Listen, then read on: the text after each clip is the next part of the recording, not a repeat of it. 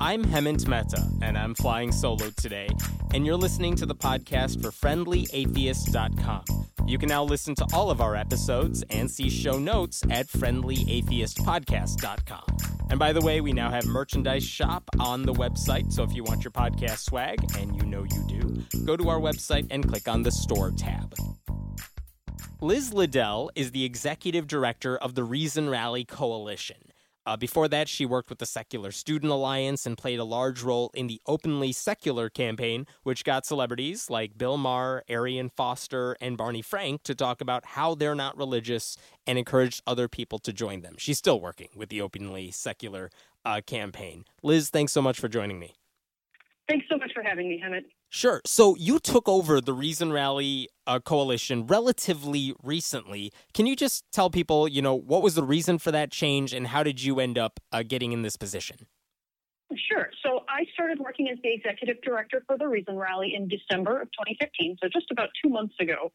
And the reason for that change came about largely because we had realized as an organization that expecting someone to serve in a volunteer capacity and organize an event of this scale simply wasn't realistic. It's not something that we could ask someone to do and expect the level of uh, effectiveness and professionalism that we really need to have in the Reason Rally.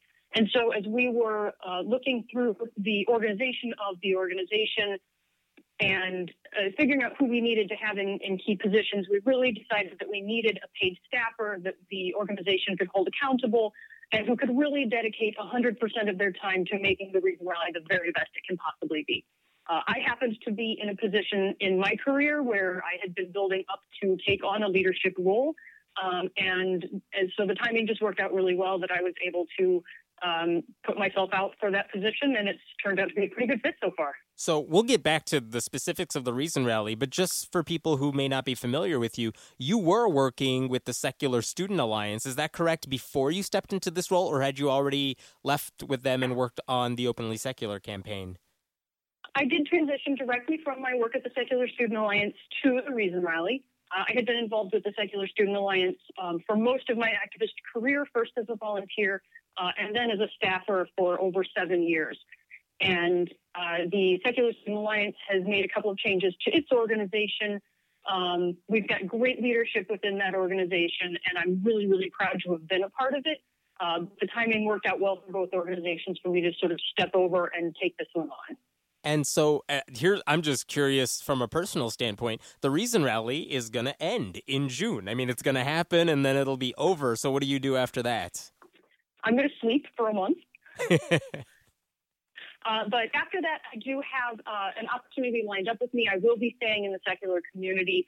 Um, I'm just not quite in a position where I can announce what sure. I'll be doing yet. Well, I'm glad to hear that. Okay, so uh, one of the things that happened because uh, the Reason Rally Coalition had this change in leadership and, and you started taking over is that we haven't heard a lot of information about it. We there was kind of this initial flow of a handful of speakers and then like no news for a long time. So what can you tell us now about what's happening with this Reason Rally?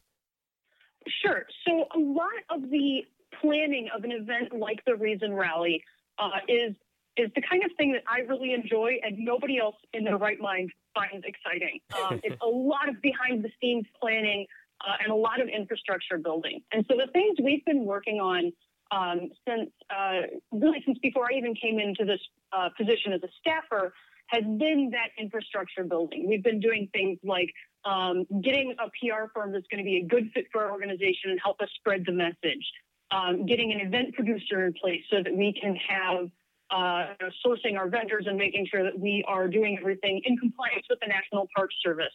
Um, getting our sponsorship packages together so that we can bring in um, not only the nonprofit sponsors that we uh, that we're working with that the coalition is formed from, but also corporate sponsors so that we can uh, bring into the secular community some names and some recognition that we haven't had before.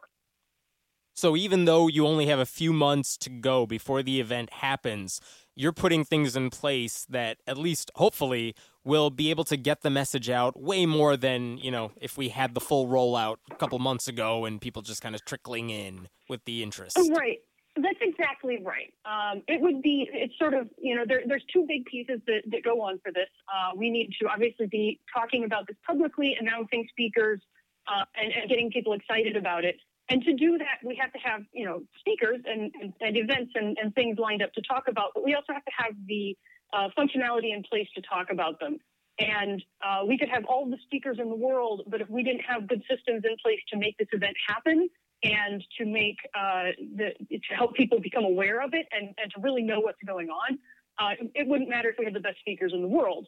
Um, and as obviously the other way doesn't work either. Uh, if we have great infrastructure but but no speakers lined up, that's not going to do us a whole lot of good either. Uh, what I'm very excited to say though is that we have both. Uh, we've been working very hard to put our infrastructure in place, and uh, and we have been reaching out to really really incredible speakers um, and, and here's what's happening with that. There's a really, really cool thing happening. Um, in my experience as openly secular, one of the biggest challenges we had in reaching out to celebrities was that we weren't being taken seriously. And the secular community as a whole has sort of been uh, like atheists and agnostics all over the country, invisible, marginalized, sidelined. Uh, we would reach out to someone and we would just get ignored. Um, our inquiries for the Reason Rally are not being ignored. We have had some people tell us no, but we've also gotten back some let's talk responses, and we're starting to get yes responses. And the fact that we are not being ignored in this outreach is really, really a huge step forward. Uh, so there are some speakers that I can talk about uh, here today um, that, that we've already got commitments from. And I can assure you that they are just the first in a whole line of speakers that are going to knock people's socks off. Okay, so before you announce uh, who else you have lined up, why don't you tell us who was already on board from the get go? So we have uh, put together sort of our, our early commits, will. Um, the people who are well known in the secular community, um, who are going to be popular with people. Um, they have a track record of being involved. So we're talking about people like Richard Dawkins. We have James Randi. Um, but we also have some newer names and some names that are uh, exciting to a little bit of a different audience. Uh, we have brought on Eugenie Scott, the former director for the National Center for Science Education. Uh, we have brought on uh, the Science Babe to address uh, a lot of common concerns about pseudoscience. And uh, we have Cara Santa Maria, who recently spoke at the American Atheist Convention and was very, very well received there. Okay, so those are the names we already knew about. Really good people to have on board. Any sort of reason, anything. Okay, so who else you got now that is saying yes? So I'm going to give you three names right now that I can absolutely say we can talk about publicly. Okay. Um, one of the first one is uh, ex-Muslim activist Maryam Namazie. Fantastic. Uh, she's a British and uh, Iranian activist who's done a lot of really fantastic work in uh, in human rights advocacy from a secular perspective. And she's gotten a lot of pushback too, because when she speaks at colleges, a lot of students don't want her to talk. Uh, they're they're opposing her. That's that's exactly right. But we are delighted to have her on board. Uh, we think she speaks very clearly to a lot of our issues. What she's saying is important, uh, and and she's going to bring a, a, a, really good perspective to the Reason Rally of that focus on human rights and the social justice work that we need to be doing. Fantastic. Okay. Uh, the other one that I just got confirmed today is Carolyn Porco. She's the leader of the imaging science team on the Cassini mission studying uh, Saturn's rings and moons. So, so, if you've seen some of the fantastic imagery coming out uh, about Saturn, or if you remember a couple of years ago when the entire Earth smiled because we were having our picture taken, she's the leader of that team. Uh, she's a fantastic advocate for science education, um, and, and just for exploration and expanding our knowledge. And she's very excited to be part of the Reason Rally. I, I have heard her speak before, and I'm telling you, I hear a lot of speeches. I don't get excited about very many of them, but my jaw dropped when I listened to her talk about what she was learning about Saturn and the possibilities it held in store. Uh, science advocacy, she is second to none. So that I love that. That's awesome. Uh, it's one of my favorite speakers. I've been uh, waiting on the edge of my seat for that confirmation to come in. Um, so then one of the other areas we're also trying to uh, expand our lineup a little bit is, uh, I mean, we've got great, great speakers, but we also want to have some entertainment. This is going to be a celebration, so we want to have performers and entertainers who are going to make this fun. Uh, we've got uh, a couple of names that are in the works. Uh, and again, I just had another one confirmed this week that I'm very excited to announce.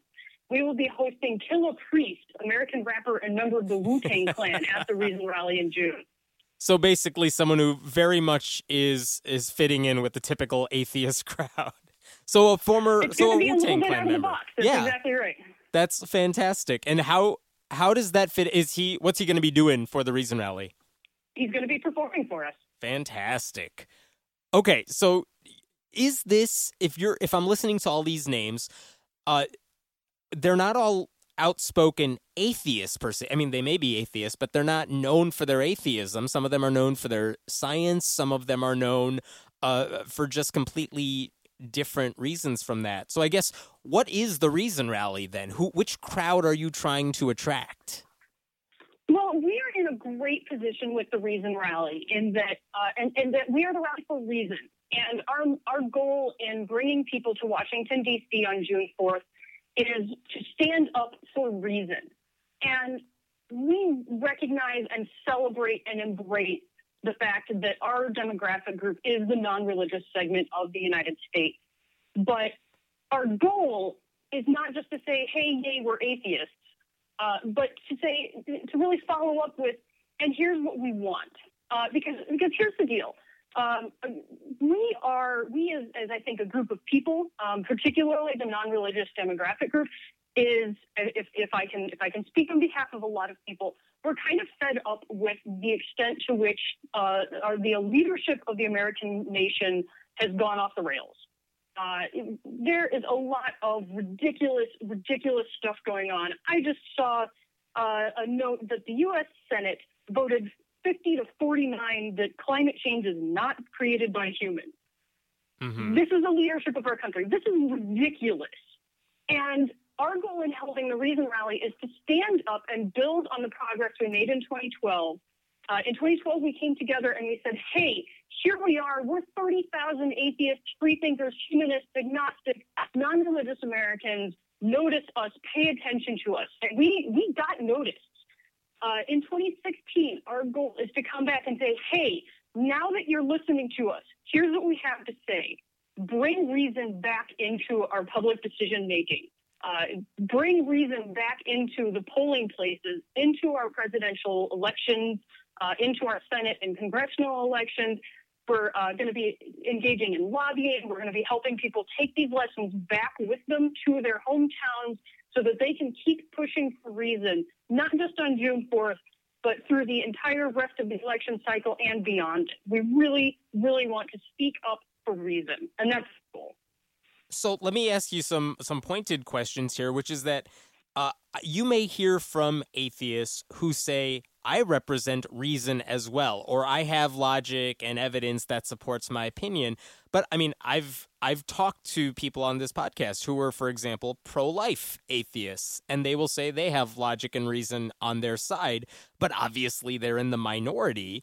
So, what's the deciding line between what constitutes something that's reasonable and something that you're saying, no, you don't get a place on this stage? Because somewhere there's got to be a line that's drawn.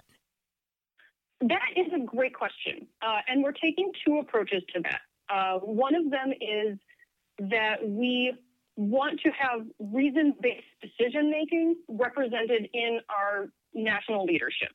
And so rather than any particular position, um, and certainly rather than any particular candidate, because we're a 501c3 and we can't take sides in, in elections, um, we want our decision makers and our policymakers looking to science and reason and evidence when they are making those decisions. And we may look at science and evidence and draw different conclusions uh, in, in, in, the world of science. That usually means we go back and we do some more studies and keep working on it.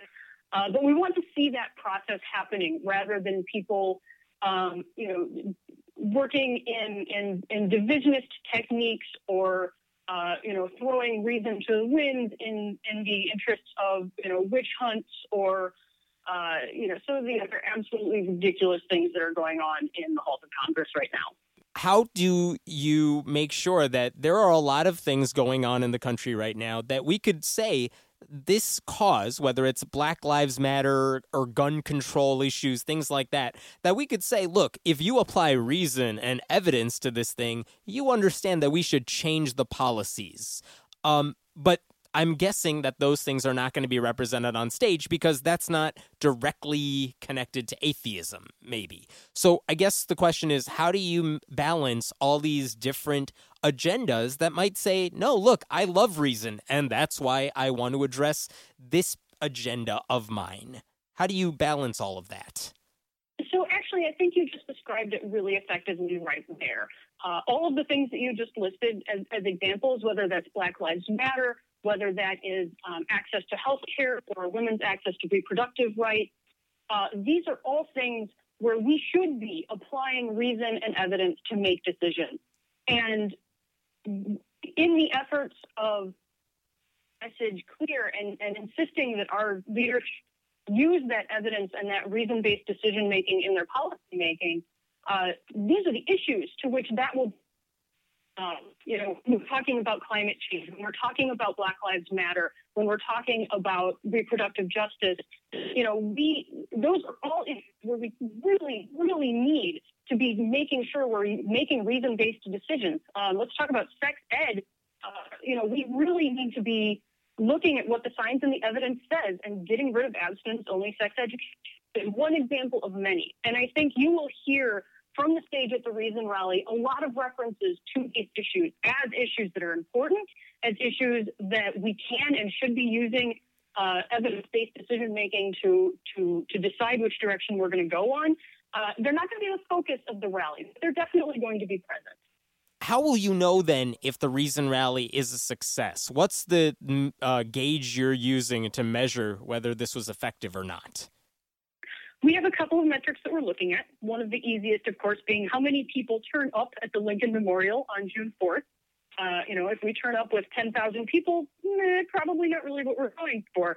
Uh, but if we turn out with 50,000, then yeah, we're going to consider that a, a, really, really good success. We'll also be looking beyond that. We'll be looking to see things such as the polling happens uh, through the rest of the election cycle. Are the nuns and are the non-religious Americans being counted uh, as a as an important demographic group? Are people paying attention to us?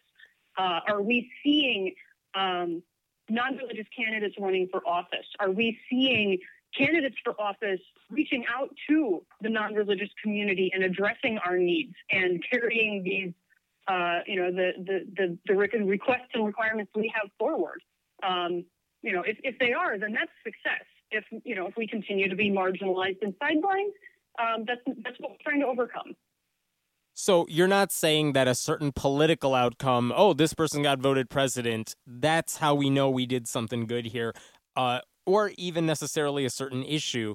It's just a, a, a, collection of these various ideas that, okay, this is one way to measure that we did something right here. That's exactly right. Um, I mean, again, we, we can't endorse any political party or right. candidate. Uh, so while I, I, certainly have my opinions about who I would like to see in the White House uh, as an organization, we can't really make any statement on that matter. Um, but you know, it, for example, if the the new Senate gets into to office in 2017 and then immediately votes again to deny climate change happening, that's going to be a, that's that's that's not going to be in our favor. But if they overturn that, or if they start to decrease the funding for abstinence-only sex education and start funding, you know, real evidence-based programs, that's a victory so I know I'm sure a lot of people who come to the 2016 Reason Rally, uh, this is their this is going to be their first time when they are just surrounded by atheists, non-religious people everywhere you look. And I know for the 2012 Reason Rally, I met so many people who said that was the first time that had ever happened in their lives, and it was life changing for them that to realize they weren't alone.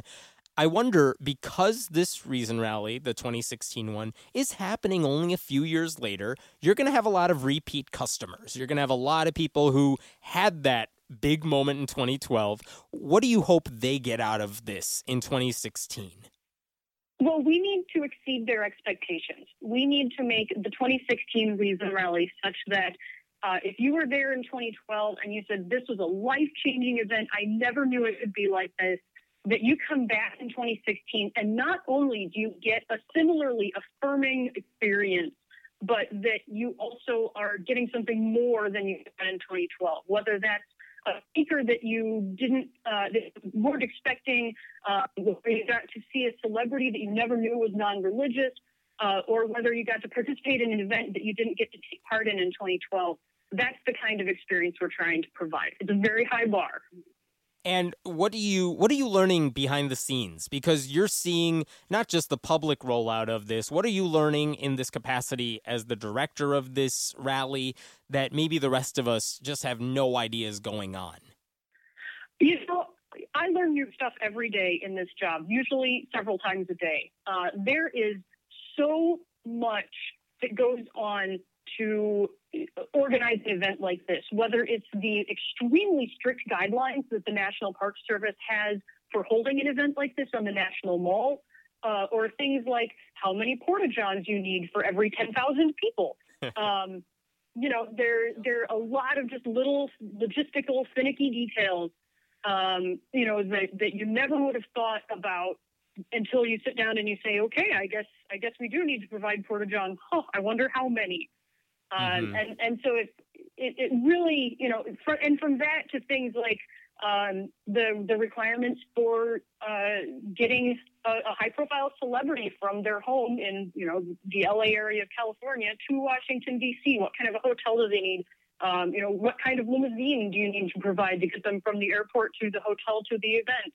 Um, and and how do you make that all happen? It's it's a it's a there's a huge amount of just moving parts behind the scenes that nobody, if I'm doing my job right, nobody ever actually sees. How many people are working with you, even in a voluntary capacity? Like you said, you're the only paid staff. So, how many volunteer staff do you have? Well, uh, let me start with my board of directors. I have 14 people on the board of directors for the Reason Rally, and they are fantastic volunteers. They've been in this for the long haul. Uh, and then I probably I have dozens of volunteers working with me right now uh, in, in everything from um, website admin work to helping wrangle volunteers to social media work. Uh, and then we're also recruiting volunteers for the event itself. We're looking at having a volunteer team of about 150 people uh, through the course of the Thursday through Sunday of the Reason Rally and the surrounding event. Um, so if you are interested in helping out, uh, there's a form on the Reason Rally website, reasonrally.org, where you can sign up to be a volunteer, uh, whether that's anything from super specialized work like photography or videography to you're just a warm body who wants to help walk people from one place to another. Uh, we can put you to work and we would be delighted to have you. Is there any concern because at the 2012 rally uh, there was rain? Uh, I don't think it dampened anyone from coming there, but maybe some people. And I just saw, I mean, this happened recently. They just had a March for Life in Washington, D.C. that they do every year. But because the blizzard hit hit that coast, uh, I think the numbers were down like 90%. Is there anything you could do to uh, I was going to say fix the weather, but is there anything you could do to help people deal with, oh, this may happen? And how do you deal with that as an organizational side? Sure. I, I wish we could control the weather, um, but we can't. Uh, one thing we can control, and we have for this event, uh, is we picked dates that are going to have a little bit better weather. Uh, you know, March was a little bit chilly, and, and, and as you said, it rained a lot. Um, and, and between the chilly weather and the rain, it was it was a little uncomfortable. Uh, we can't say whether it will rain or not, uh, but June is definitely going to be warmer than March. Um, so we're not worried about a blizzard. Beyond that, we're just looking to make sure that we have um, the, the, correct facilities available and that we have the correct um, pieces in place so that if the weather does turn on us, we are still able to provide a really good experience. And so whether that's making sure we have sunscreen available uh, for, for people to make sure they don't get sunburned out in the sun, um, or having uh, ponchos available if it does rain. Um, you know, short of a tornado, and I don't think we'd be able to do much for a tornado. Um, but making sure that we're making accommodations to make the experience fantastic no matter what happens. Oh, I already asked you about like the competing agendas of people who want to get on stage. But one of the things you have to deal with when you're the director of a rally of this size is there will be people who are going to criticize pretty much everything you do from here on out. Whether it's the speaker list, whether it's uh, I don't know, the I didn't get to go to the bathroom because there wasn't one near me. how do you handle the criticism that's going to come from just being the manager of something like this?